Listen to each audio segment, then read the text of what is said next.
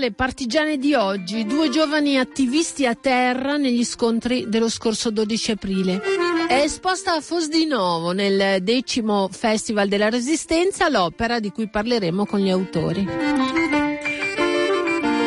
Un altro tempo, in un altro tempo, l'arte come strumento di contestazione sociale, politica, di contestazione di se stessa. Il libro di Stefano Taccone, La contestazione dell'arte. Palazzo Strozzi a Firenze ospita in questo periodo una grande mostra, Pontormo e Rosse Fiorentino, divergenti vie della maniera.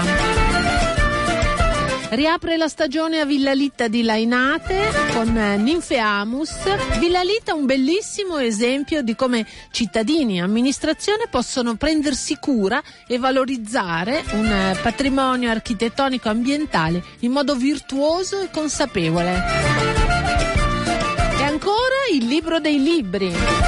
Non è una fiaba, ma è il titolo di un'ampia scelta della produzione editoriale di un maestro della fotografia, grande maestro, Gianni Berengo Gardin. Siamo andati a incontrarlo nel suo studio. Bentrovati ai Girasoli, l'appuntamento con le arti visive e i beni culturali e con me Tiziana Ricci.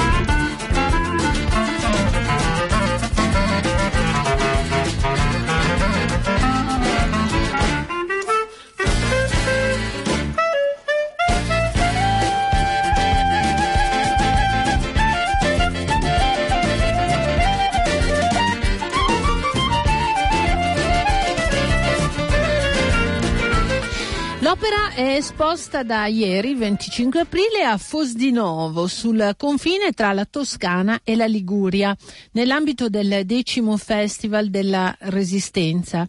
Eh, il progetto è nato all'interno eh, di una residenza artistica che ha coinvolto le accademie di Carrara, di Sassari e di Firenze ed è stato reali- realizzato da tre o quattro ragazzi sotto la supervisione di un professore, il professor Giorgio Balocchi.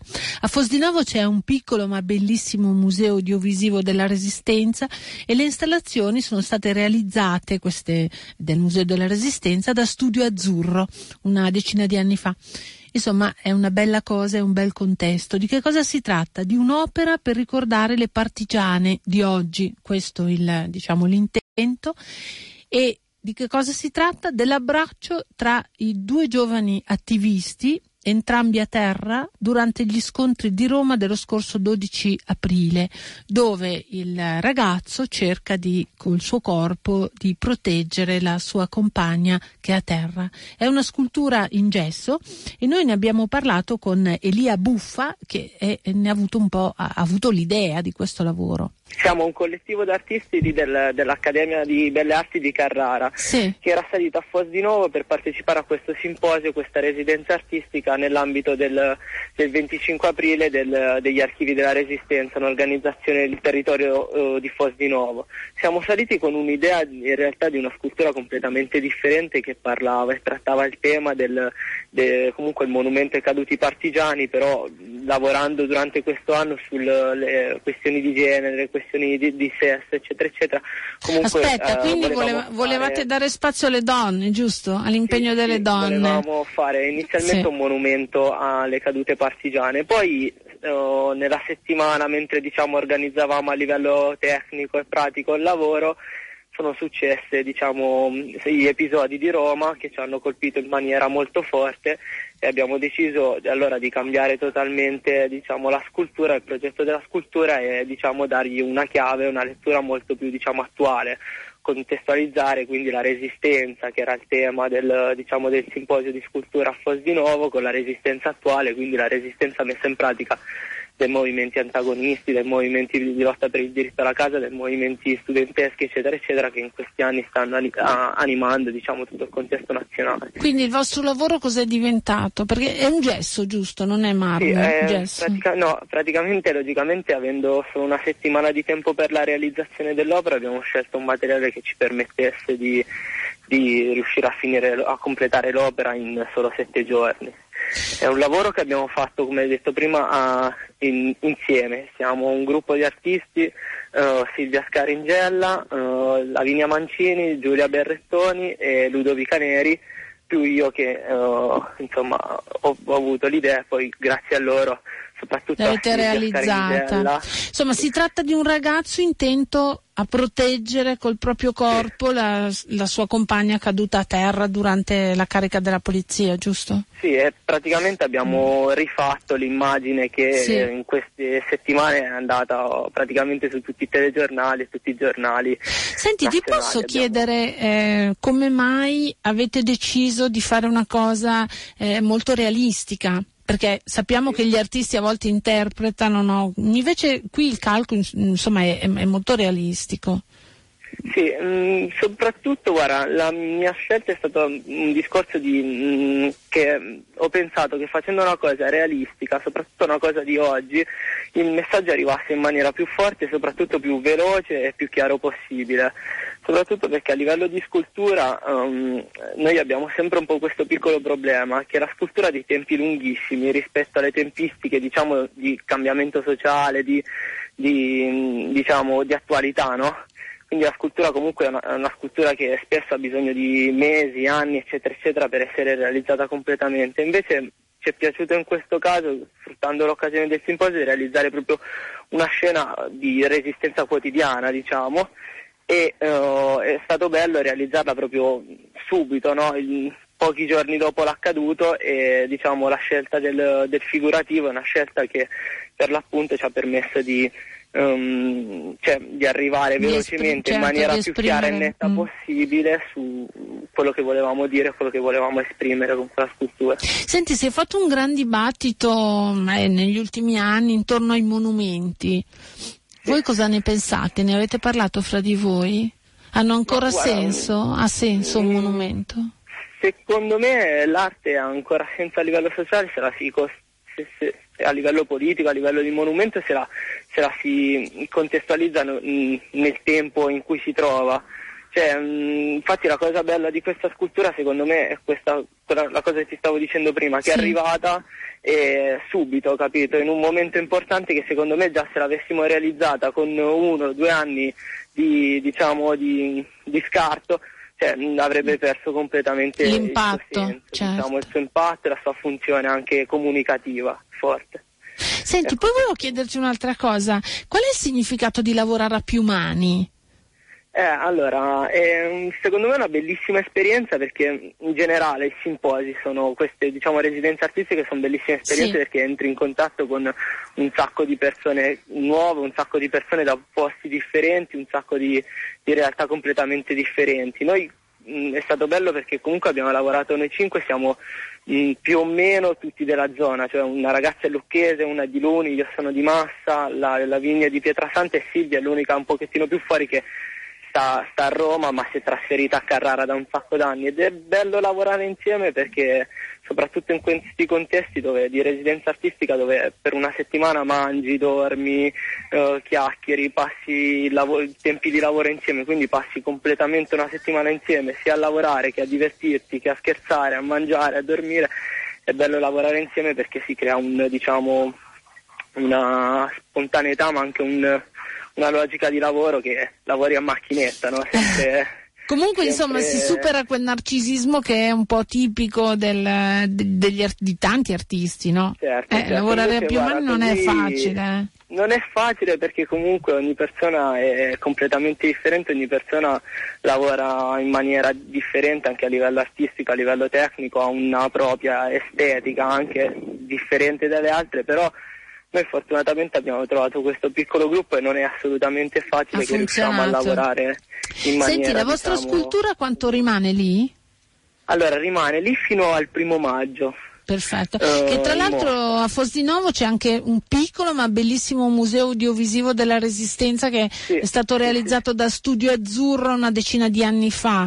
Eh, sì, no? Quindi è un posto particolare. della Resistenza, infatti è stato molto bello realizzare quella scultura lì, in quel posto, in quel determinato contesto, cioè per comunque un, una città che ha un valore diciamo, storico su quanto riguarda la resistenza molto importante a livello storico proprio e soprattutto una città che grazie agli archivi della resistenza e il museo che citavi prima riesce a fare un bel lavoro di diciamo, documentazione storica, comunque Completo, di memoria rispetto sì. alle tematiche della resistenza e noi secondo me la cosa bella che siamo riusciti a fare e cercare di diciamo anche eh, uh, attualizzare no, un, questo lavoro di memoria storica per quanto riguarda la resistenza in un contesto come quello di Fos di Nuovo che storicamente è molto importante. Certo.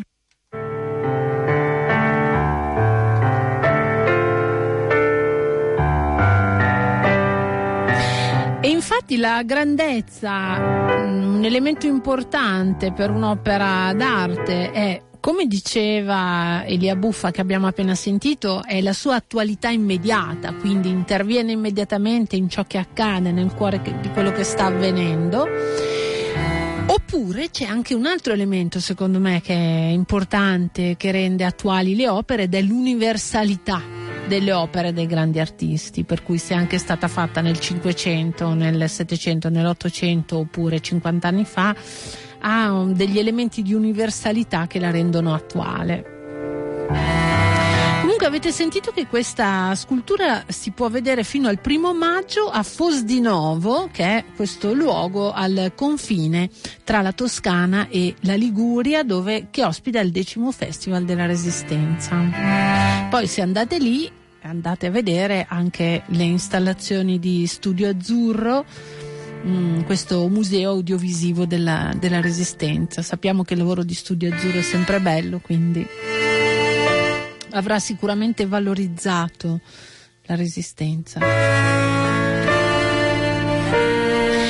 E a proposito della funzione dell'arte, di quello che può essere, che può diventare, c'è un libro, La contestazione dell'arte, l'autore è Stefano Taccone, eh, Stefano Taccone è un docente di stile e storia dell'arte del costume e presenta questo suo libro a Roma mh, mm, all'Università eh, Ruffa Rome University of Fine Art che è in via Taro al 14 lo presenta lunedì quindi lunedì prossimo 28 alle ore 18 nell'aula Paolo Rosa mm, a proposito di Studio Azzurro. E questo è un libro interessante che si lega al discorso che facevamo prima con Elia Buffa Mm, perché eh, riflette proprio eh, sulla funzione dell'arte, lo fa soprattutto nel decennio mh, mm, tra la metà degli anni 60 e i primi anni 70, quindi eh, nella, eh, nell'area di Napoli e dintorni. Allora, dicevamo eh, con Stefano Taccone che mm, presenterà questo libro nell'aula Paolo, dedicata proprio a Paolo Rosa. Paolo Rosa fa parte, diciamo, ha fondato, è stato di quelli che hanno fondato il laboratorio di comunicazione militante che in effetti eh, si va a raffrontare in qualche modo eh, sì. con quello di cui ho parlato io, anche se ho parlato di realtà campane. Campane tra gli anni 60 e 70, sì, sì. un po' prima del laboratorio di comunicazione certo. che nasce nella seconda metà degli anni 70. 70. Senti Stefano, allora eh, diamo agli ascoltatori un'anticipazione di questo libro che presenterai poi lunedì pomeriggio. La contestazione dell'arte.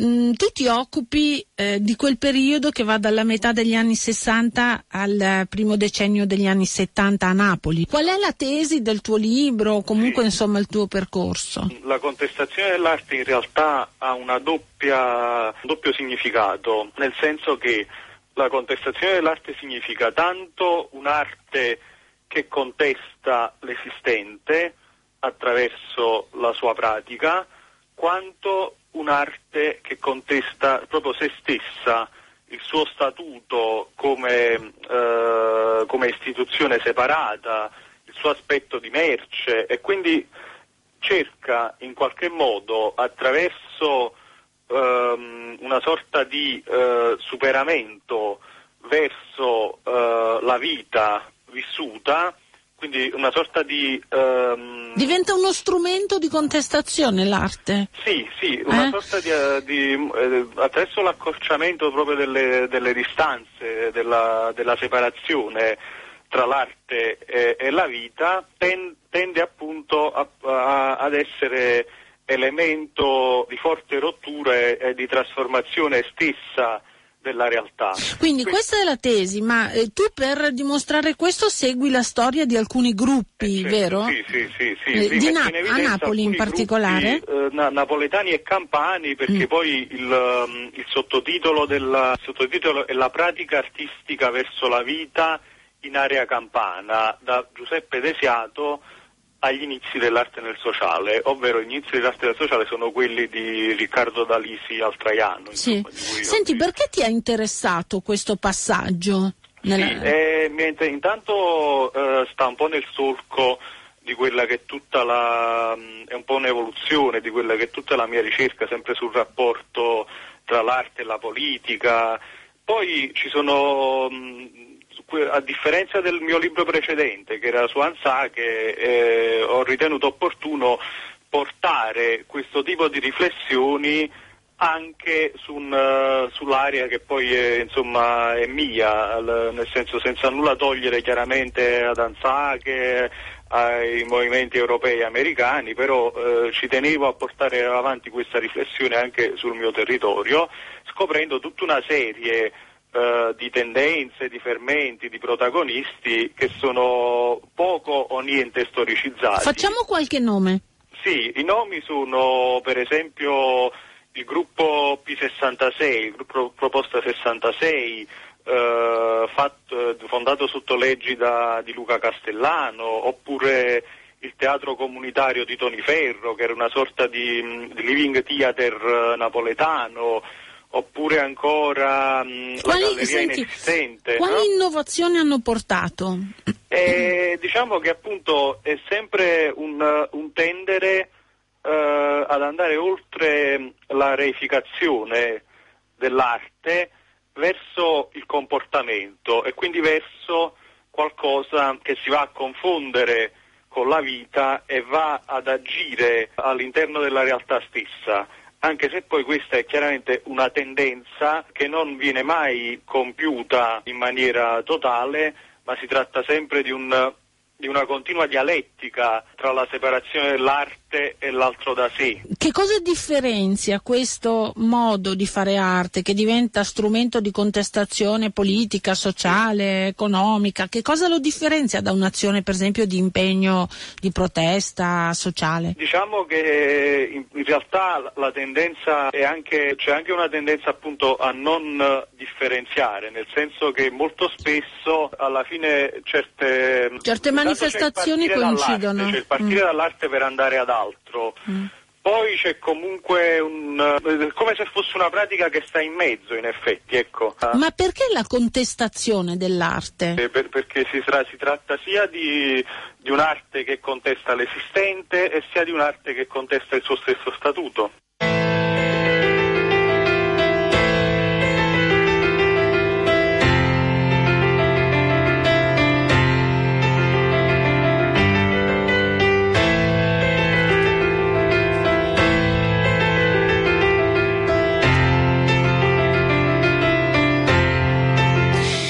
Contestazione dell'arte, l'autore Stefano Taccone che abbiamo sentito, la casa editrice Febus Edizioni e verrà presentata lunedì pomeriggio alle 18 all'Università di Roma Ruffarom University of Fine Art, che è una specie di NABA romana, è un'accademia come la NABA qui a Milano, che si trova a Roma in via Taro al 14.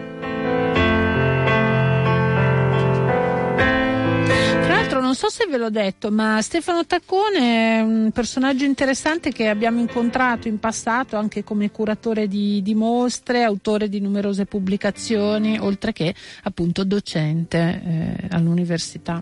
Insegna storia dell'arte e del costume.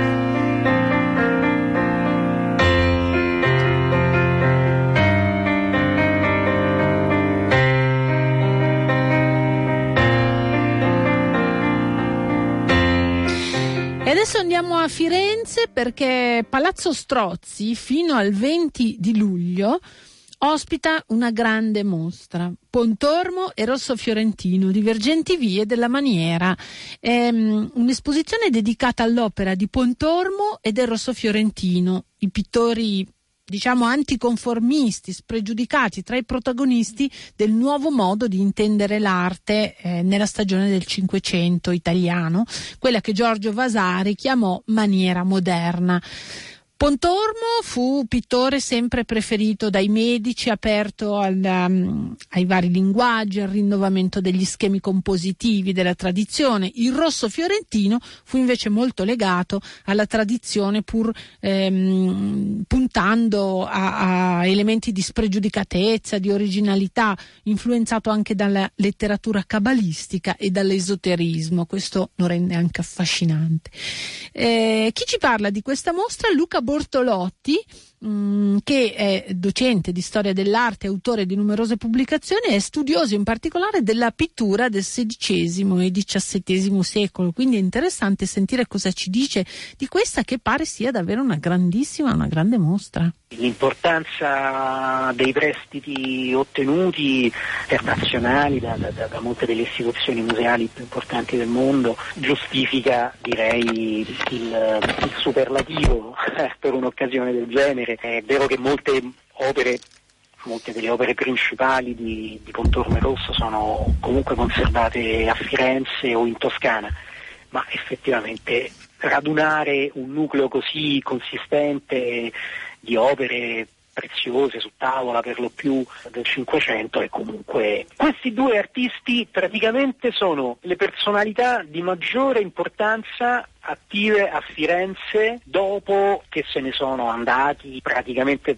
per sempre Michelangelo, Raffaello e lo stesso Leonardo. Quindi in un momento in cui la pittura fiorentina è dominata sostanzialmente da mm, Andrea del Sarto e Fra Bartolomeo. Entrambi, sia Rosso sia Pontormo, nascono lo stesso anno, il 1494, e sono tutti e due eh, per un periodo allievi di Andrea del Sarto.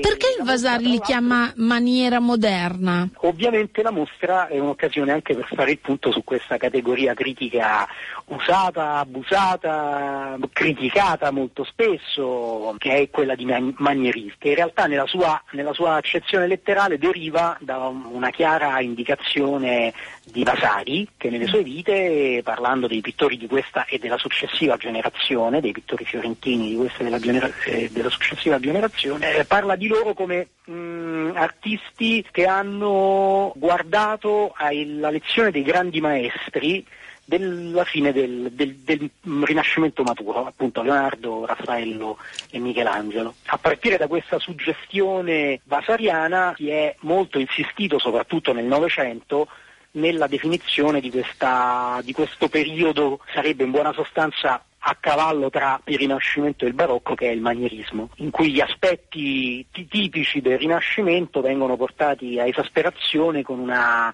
cifra stilistica particolarmente esasperata, tradendo forse anche eh, un tratto di inquietudine eh, storica, o almeno così lo si è voluto vedere nel, nel secolo scorso. L'idea critica più evidente è quella di marcare soprattutto le differenze tra Pontormo e Rosso Fiorentino, che in genere vengono associati in modo un po' meccanico, appunto come queste due figure fondamentali di questa stagione così affascinante della pittura italiana che è appunto il manierismo, il Pontormo domina il tratto della, della, dolcezza, proprio nella linea, tra l'altro in una linea di forte continuità con, eh, con Andrea del Sarto, e mentre in rosso predomina soprattutto un tratto nervoso, affilato, molto incisivo, che guarda, entrambi guardano molto alle incisioni naturalmente di Dürer eh, e tedesche. E la mostra praticamente segue questi due percorsi paralleli, però soprattutto mh, mettendo in chiaro che si tratta di due percorsi affini, cronologicamente contigui, ma anche dal punto di vista stilistico differenti. molto, molto differenti. Mm. Si parte da dai lavori giovanili, la, la, prima sala è molto affascinante perché ci sono tre affreschi staccati da questa specie di luogo generativo del, della pittura fiorentina degli anni 20-30 del Cinquecento che è il, chios, il chiostrino dell'Annunziata dove hanno lavorato uh, sia Pontormo sia Rosso sotto le dipendenze di Andrea del Sarto. Quindi si trovano affreschi tutti e tre questi, questi grandi pittori. Tre di questi affreschi sono stati staccati e portati in mostra e devo dire che sebbene dal punto di vista dello scrupolo conservativo possa essere una scelta criticabile, però l'effetto che fanno visti a pochissima distanza con una luce ottimale è veramente è affascinante, mm. affascinante e straordinario. Poi si segue il percorso cronologico in parallelo dei due abbiamo, guarda, ti dico un po' di cose che veramente sono, fanno un grande effetto. Le due pale giovanili di Contorno e Rosso, che sono conservate rispettivamente nella chiesa di San Michele di Sdomini a Firenze, è una sacra conversazione che è stata restaurata per l'occasione e che ha rivelato delle gamme brillanti, luminose, molto diverse da quelle che si vedevano all'interno della chiesa, dove forse era anche non ben illuminata, comunque eh, in effetti la, l'impatto è di straordinaria brillantezza e molto suggestivo. E questo è Ponturmo, la prima opera ecclesiastica di Montorino. E accanto c'è mh, la Madonna col bambino e quattro santi, invece conservata alla Galleria degli Uffizi più o meno degli stessi anni. E poi si seguono le carriere di entrambi eh, con un'abbondante rappresentanza della produzione ritrattistica, con dei, delle cose sensazionali, diciamo. Segnalo in particolare eh, un ritratto di vescovo di Pontormo che è conservato alla National Gallery di Washington. Quindi anche con dei prestiti notevoli? Notevolissimi, sì, sì, sì. Diciamo, guarda, si fa prima a dire quello che non c'è, mm-hmm. eh, che poi sono, quello che non c'è sono le due opere simbolo dei due artisti, le due, deposi- le due, deposizioni che sono conservate nella chiesa di Santa Felicita a Firenze e direi che è un appendice indispensabile alla visita della mostra e a pochi passi, in effetti appena passato Ponte Vecchio. E, e l'altra grande deposizione eh, di Rosso Fiorentino che è conservata al Museo di Volterra. Nessuna di queste due opere simbolo, che tra l'altro sono ben note ai cinefili eh, mm. perché Pasolini ha, ne ha fatto due tableau vivant in quel capolavoro che era La ricotta, sì. eh, breve cortometraggio incantevole con Orson Welles. E, ehm, e, entrambi questi capolavori sono stati lasciati giustamente nelle loro uh, sedi abituati. Però la mostra può essere uno stimolo per andarsene a vedere, insomma. Beh, direi, mm. direi proprio che dovrebbe esserlo.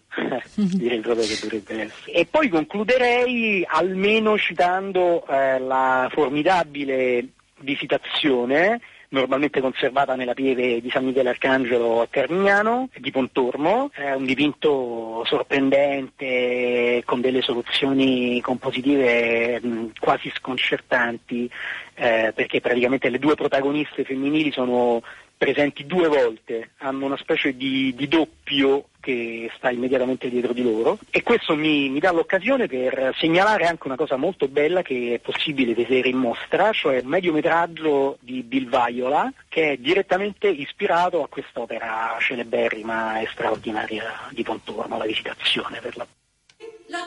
Monte Carlo sivi a Aber lama risti kota stockvall instigator rota. Sorti sorti vivi tauti sorti sono sicura che Luca Bortolotti ha suscitato di quei desideri di andare di corsa a Firenze, a Palazzo Strozzi, a vedere Pontormo e Rosso Fiorentino divergenti vie della maniera, c'è tempo fino al 20 luglio e avete sentito che da lì poi si può andare anche in altri luoghi per completare eh, la conoscenza di questi due grandi maestri. Ringraziamo Luca Bortolotti. Ah, tra l'altro volevo ricordarvi che eh, qui a Milano, il Palazzo Reale di Milano, ospita Bernardino Luini e i suoi figli, eh, una bella mostra curata da Giovanni Agosti Mm, un po' impegnativa, devo dire, perché a proposito eh, degli affreschi, ci sono alcuni affreschi meravigliosi. Personalmente io del Luini preferisco gli affreschi piuttosto che eh, gli oli, però insomma è, è, soggettivo. E Brera ha dato alcuni affreschi veramente bellissimi.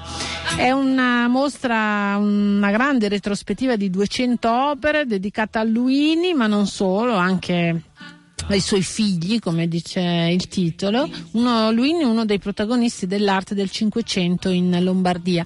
Sono 200 opere che raccontano questa saga familiare dalle ricerche giovanili del maestro attraverso i quadri della maturità e il lavoro dei suoi contemporanei fino alla, eh, appunto alla, all'esito, alla traiettoria artistica dei, dei, suoi figli.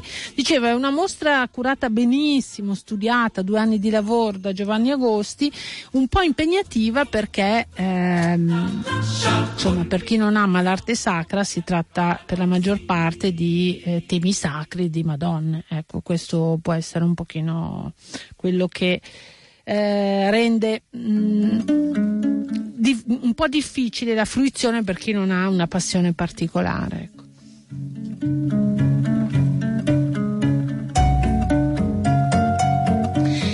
Adesso vi porto a Lainate, a Lainate perché lì c'è un gioiello, c'è un gioiello che è anche un esempio virtuoso di come si, possa, mh, si possano tenere bene i, mh, mm, i, propri beni culturali, beni che sono di tutti, beni eh, architettonici e ambientali e un gruppo di cittadini si è costituito in associazione tempo fa insieme a un'amministrazione lungimirante hanno fatto di questo luogo Villa Borromeo Visconti Litta di Lainate, un luogo eh, meraviglioso.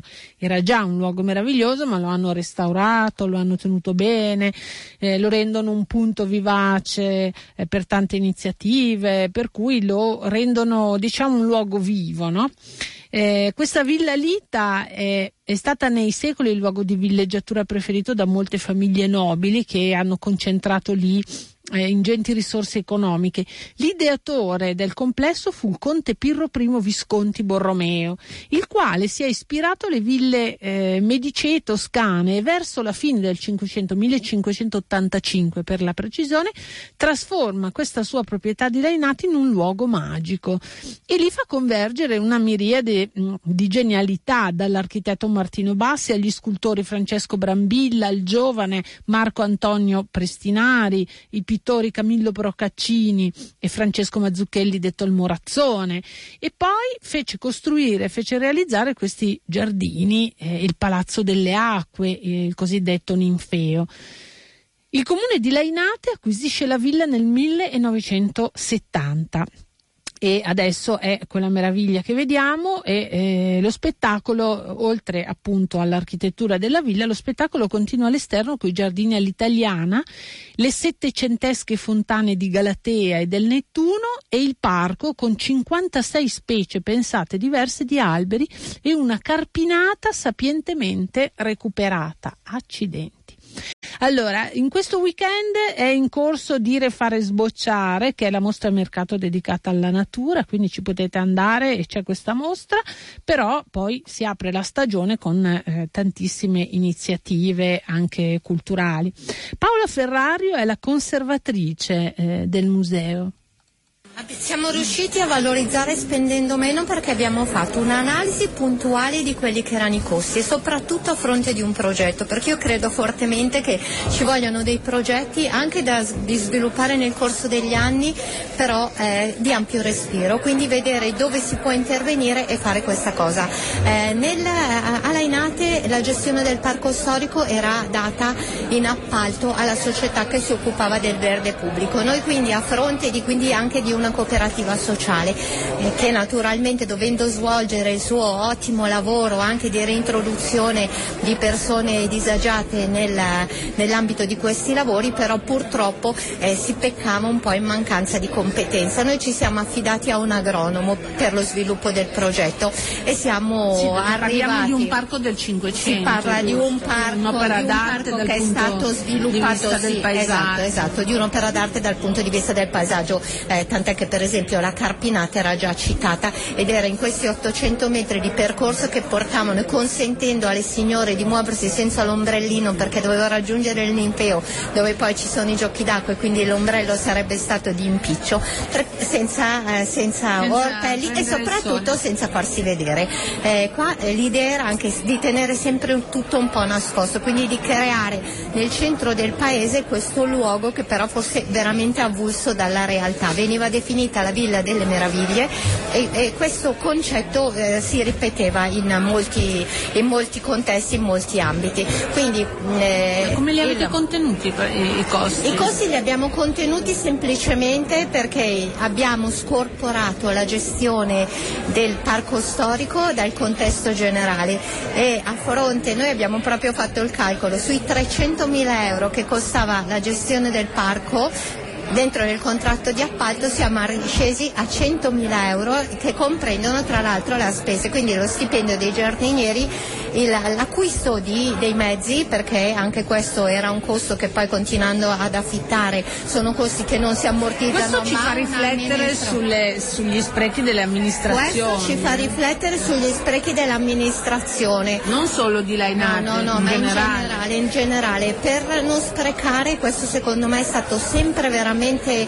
un obiettivo che noi abbiamo tenuto fermissimo, bisogna presentare dei progetti sostenibili in modo da avere anche finanziamenti perché in Italia non dimentichiamoci che è il paese che si fa sfuggire i finanziamenti, quindi i finanziamenti ci sono, bisogna crederci, bisogna presentare dei buoni progetti affidandosi a dei buoni professionisti e i risultati si ottengono. Noi abbiamo ridotto di un terzo. Poi un'altra cosa che mi interessava moltissimo era il recupero degli affreschi. Il recupero degli Lei affreschi. ha detto che sono stati curati da Pininbrambilla. Sì, tutti dalla Pininbrambilla. E poi ce n'è uno nuovo curati. che avete. Ah, ne avevamo uno che era avanzato, allora non si capiva esattamente, la Pininbrambilla insisteva che fosse della, no, della nostra villa, ah, avevamo questo affresco è stato posizionato naturalmente sulla, sulla era volta. staccato. Era staccato. Tutti gli affreschi sono stati staccati perché quando l'amministrazione comunale nel 1970 ha acquistato la villa, la villa era in uno stato di semiabbandono con infiltrazioni infiltrazioni, c'erano i tetti che ormai non tenevano più,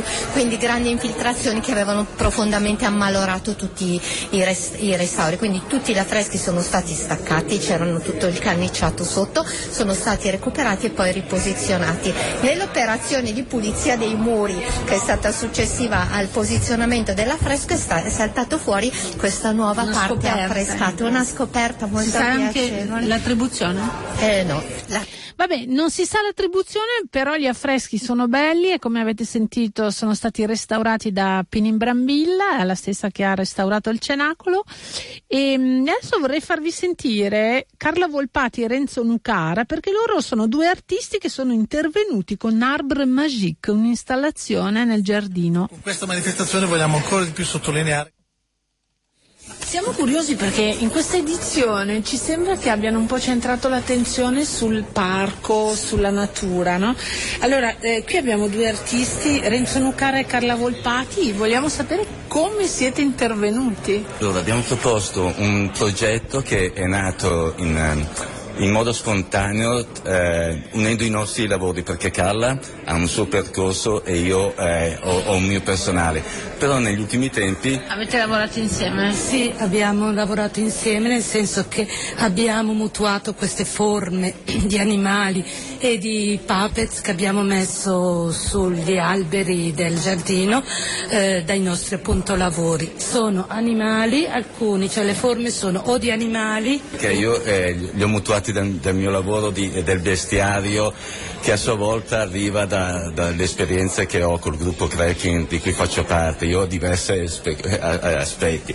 E, eh, Carla lavorava su delle forme di sa, eh, sagome e eh, in, in, occasione di un'installazione nel, nelle nostre, noi siamo di Bergamo, abbiamo pre- deciso di presentare un lavoro unico ed è nato quasi per gioco questa idea dell'Arbre sì, Magique. Sì, ecco che poi abbiamo chiamato Arbre Magique perché effettivamente queste presenze creano questa magia. Sono come dei frutti, sì. Però nati dalla creatività. Sì, ma eh, allora è l'aspetto che eh, quando si vede è molto ludico, molto divertente, però come dire, t- tutte le cose che sono eh, apparentemente giocose hanno dietro la voglia e vogliono, eh, e le vogliono spingere in una direzione. Beh, Miro insegna, no? Sì, sì, infatti, ma noi eh, è un auspicio per un rifiorire, sì, perché un questo è un blooming. blooming, questo è un po' un sperare che ci ritorni un rinascimento, sia culturale sia etico, perché attraverso l'approccio spontaneo, libero con l'arte, e non per niente i primi che l'hanno notato mentre allestivamo e sono stati dei bambini, può portare a cambiare eh, la rotta e, e ne, abbiamo, ne abbiamo bisogno. Ne abbiamo bisogno e come? Intanto loro eh, c'è da dire che eh, qui a Villa eh, Borromeo Visconti Litta di Lainati hanno puntato moltissimo sui bambini, ci sono laboratori, visite guidate, mostre, insomma c'è un'attenzione particolare per i bambini. E questo weekend, come vi dicevo, ospitano Ninfeamus eh, col titolo Dire fare sbocciare, una mostra a mercato dedicata alla natura, ma dopo dal 4 di maggio partono tutte le iniziative. Anche di sera, pare che il ninfeo di sera sia una cosa meravigliosa.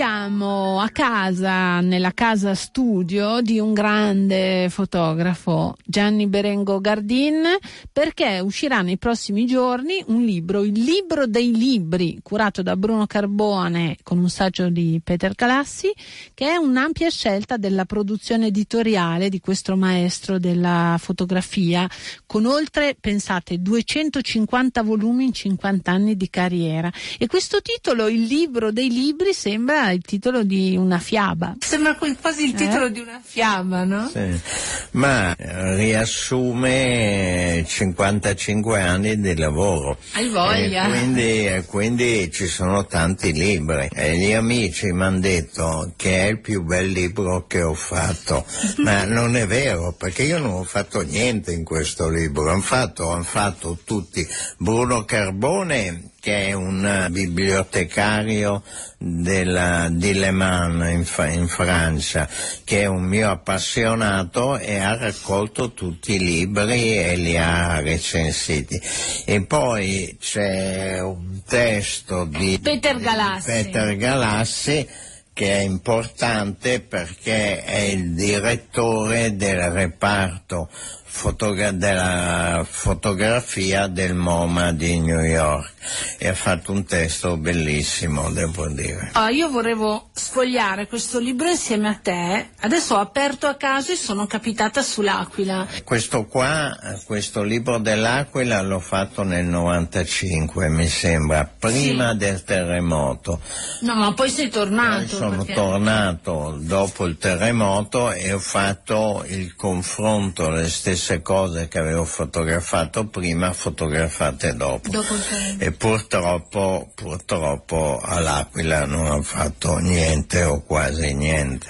Ecco, è una cosa indegna. Ti fermiamoci sui libri che hai amato di più, quelli che ti hanno impegnato di più. Allora, dov- dovrei parlarti di, perlomeno di 50 libri che amo. Beh, dai, ne, ne scegliamo Allora, qualcuno. Qua ce ne sono 250. Più Scegliamone amati, qualcuno, questo a ecco. caso è Morire di classe fatto con Carla Cerati Siamo nel 69. Basaglia e Basaglia sulla condizione dei malati di mente. Era, era un libro di denuncia. Poi con questo libro pubblicato da Einaudi, Basaglia ha ottenuto in Parlamento la chiusura dei manicomi, quindi è stato un lavoro importante. Devo anche sottolineare che le fotografie sono estremamente delicate perché Sì, ci sì, sono dei particolari che fanno capire eh, la gravità della situazione senza Esatto, esatto, mm, perché noi, sul- eh, io almeno no- non ho fotografato la malattia, ma le condizioni nelle quali veniva tenuto il malato, veniva legato al letto, tutte cose che erano già proibite per legge, legato al letto, la camicia di forza, rapati a zero. Erano tutte cose che erano già proibite ma venivano Fatte regolarmente. sì. Quindi una sorta di denuncia, Sì. una denuncia vera Una e propria. denuncia vera e propria. Quello di Venezia, uno dei miei primi libri di Venezia. del- Quello che- di cui abbiamo visto alcune foto anche nelle recenti mostre che hai fatto a Venezia a Palazzo Reale. La stessa mostra è stata fatta anche a Verona e adesso in questo momento è a Genova. Perché Ma ami tanto Venezia? Perché Eh, perché sono nato come fotografo tu sei nato a Santa Verità, Margherita. però, Però- fotograficamente sono A nato a Venezia. Come mai? Italia è, comunque Italia è uno dei pochi libri che ho fatto tutto a colori. Con, eh, Perché di solito preferivi il bianco e nero. sì, sì, Per insomma. che motivo? Ma perché ho cominciato con la televisione in bianco e nero, la- col cinema in bianco e nero, tutti i miei maestri erano maestri di bianco e nero e quindi, quindi la mia cultura fotografica è in bianco e nero. Senti, Eh, prima quindi- parlavi di Cartier-Bresson. Sì. Come ti ha influenzato? Come ti ha eh, passato? influ- mi ha influenzato moltissimo perché in quegli anni, nel 54, il suo libro Immagine alla Sovete è stato, è stato un esploit clamoroso, è stato un successo enorme ed è stato un modo rivoluzionario di fotografare. È stata Cosa per c'era di tutti- per rivoluzionario? tutti noi per tutti noi un modo diverso di fare fotografia, prima di tutto con l'apparecchio, perché una laica era una macchina, no- era la macchina, non una macchina e quindi la laica permetteva delle riprese straordinarie. E poi perché ci ha insegnato che le fotografie si fanno, come dice lui, con gli occhi, con la testa e col cuore, mentre oggi si, si fotografa un po' a vanvera, a caso. a- Stai parlando dei professionisti digitale, col digitale si scatta a mitraglia, ma eh, sia professionisti che non professionisti. Certo, non, non si può fare di tutta l'erba un fascio, però la tendenza del digitale è quello che cambia la mentalità dei fotografi e i fotografi scattano a mitraglia, poi anche se non viene bene salvano tutto col Photoshop e quella del Photoshop io lo proibirei per legge perché col Photoshop si fanno delle cose orribili, cose orribili, si inventano le fotografie, non sono più fotografie ma sono immagini create, Create. create eh, al computer, eh, in- inventate al computer. Certo in America se, se a un giornale un fotografo porta una foto taroccata al computer viene licenziato in tronco, in Italia invece no, si fa tutto. Dei libri, edito da Contrasto, costa 39 euro, ha 312 pagine e 312 fotografie di Gianni Berengo Gardin che abbiamo sentito. Allora, io sono in chiusura con una bella notizia. Si intitolerà, si intitola Maestri del Rinascimento, dipinti italiani del XV e XVI secolo dell'Accademia Carrara di Bergamo è una mostra che il Museo Pushkin di Mosca aprirà lunedì 28 aprile. Poi resterà aperta fino al prossimo 27 luglio e l'esposizione porterà 58 capolavori della Carrara eh, di Bergamo a Mosca nei prossimi mesi, una selezione che verrà effettuata cogliendo l'occasione del periodo di chiusura del Museo di Bergamo per lavori di restauro, lavori che sono iniziati